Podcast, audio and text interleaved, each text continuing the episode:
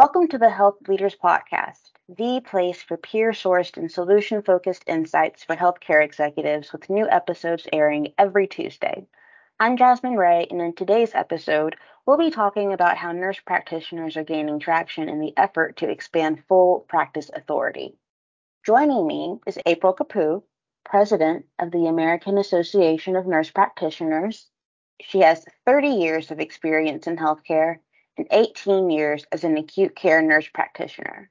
April, who has committed her career to increasing access to nurse practitioner care across all settings, is Associate Dean for Clinical and Community Partnerships at Vanderbilt University School of Nursing, with oversight for several nurse led community practices. She is a professor of nursing and teaches in Vanderbilt's Doctor of Nursing practice program. April, thank you for being here. Thank you for having me on today. So, nurse practitioners are in high demand because 99 million Americans right now are lacking access to primary care, which causes wait times to be longer than ever.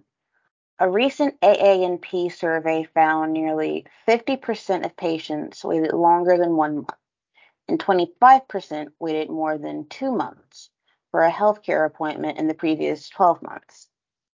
The problem is most severe in rural areas where physician shortages are growing and hospitals are closing, more than 130 in the past decade, with 20 closing in 2020 alone, according to AANP. Nurse practitioners are stepping into that void to provide access to quality health care, and 27 states are assisting that by granting full practice authority, which gives patients full access to NPs without requiring a practice agreement with a physician. April and AANP have been driving the effort for the remaining states to adopt full practice authority. So, April, to start us off, how are nurse practitioners changing American healthcare? Well, nurse practitioners are absolutely stepping up to meet some of the critical challenges we're facing in healthcare today. And as you just mentioned, there are over 355,000 nurse practitioners across the U.S. That number is expected to grow by 46% by 2031. Um, and as you know, uh, for the second year in a row, uh, the U.S. News and World Report have named nurse practitioners as the number one job in healthcare. And there's another ranking that they have, uh, the U.S. News and World Report. It's it's jobs who help people, and nurse practitioners again were ranked number one, and that's exactly what we're doing in all settings. Uh, we are providing care. Uh, acute care, ambulatory, specialty settings, and innovative care delivery. You see nurse practitioners driving mobile clinics, setting up clinics in uh, community centers. They're seeing patients in skilled nursing facilities, in schools, uh, in the home, and certainly via telehealth. So, innovative ways for healthcare delivery as well, because we want to meet the patients where they are and meet their needs where they are. And as you mentioned, a hundred or nearly a hundred million Americans lack access to primary care. That's stunning. Um, but the good news is uh, about 90% of nurse practitioners are board certified, educated, trained to provide primary care. Despite national standards within nursing, why is there inconsistency in how state laws and legislative bodies license nurse practitioners to practice? Well, you said it. So we have national standards for accredited education, clinical training. We're nationally board certified to care for the patient population we serve. And yet the states have the laws, the regulations around licensure. And about 27 states now, uh, Utah being the latest, uh, 27 states and two territories, and Washington, D.C. as well, all have full practice authority. And that is where nurse practitioners in those states are able to practice to the full extent of their education and training. In these states, patients have full and direct access to NP care. Um, but in 23 states, uh, there are still outdated laws, uh, still barriers to care, uh, which, if updated, would immediately increase access to care for those states. So, what are some of the proven benefits of full practice authority in these states that have adopted it? Well, you know, we follow states once they move to full practice authority, we follow the data, we follow the impact. And first, want to say that every state that has moved to full practice authority has not gone back. We have seen an increase in the workforce, we've seen an improvement in healthcare outcomes, and we have seen an increase in access to care. NPs are moving to serve and provide care for patients across the state, urban areas, rural areas, historically underserved areas.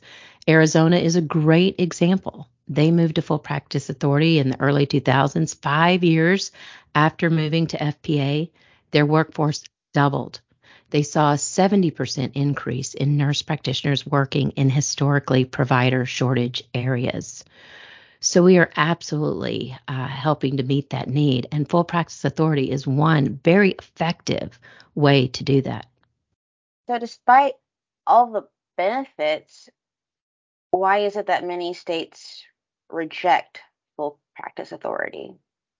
Well, it's the lawmakers, it's the legislators that make the laws, and it's it's prioritizing full practice authority and health care access for its citizens. And when lawmakers do that, that's when they move towards FPA.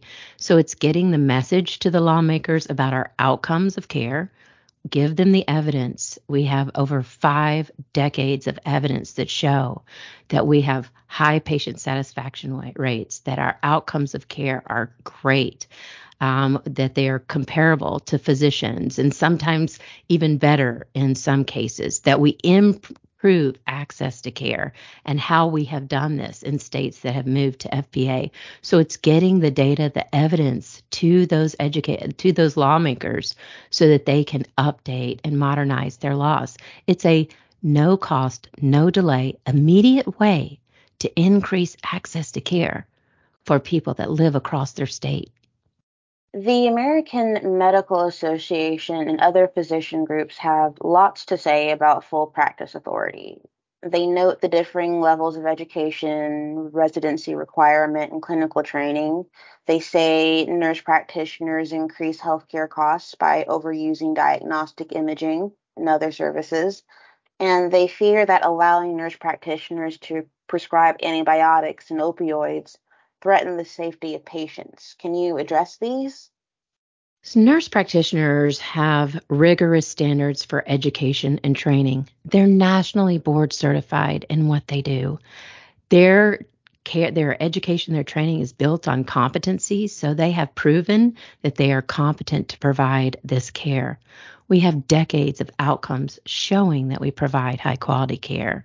So, this is important that we continue to go back to the data and the evidence and the fact that people are choosing to see nurse practitioners. And that's evidenced by over a billion visits to nurse practitioners each year. And here's the interesting thing many physicians support nurse practitioners practicing to the full extent of their education and training. We work very closely with physicians and others on the healthcare team, and the National Academy of Medicine supports nurse practitioners working to the full extent of their education and training. So, yes, that is an opinion, but the evidence is really where we should follow. How likely do you think it is that all American nurse practitioners will eventually be able to practice without physician oversight? Well, we have momentum. 27 states, DC, two territories have moved to full practice authority. A lot of that momentum was gained throughout the pandemic, where states, 20 states, in fact, that had outdated laws, really waived some of these outdated barriers so that they could increase access to care. And we showed during that time we continue to provide very high quality care. That it's not dependent on having contracts or retrospective chart review. It's really dependent on patient care outcomes and the increase in access that should really be the yardstick of clinical effectiveness our outcomes that we've demonstrated time and time again, and that we increase access to care. April, thank you so much for joining me today and for sharing your expertise on full practice authority. It's been great speaking with you. Well, it's been great to speak with you too, and thank you so much for all you do for healthcare. Thank you for listening to the Health Leaders Podcast. We'll be here each Tuesday with more healthcare industry insights.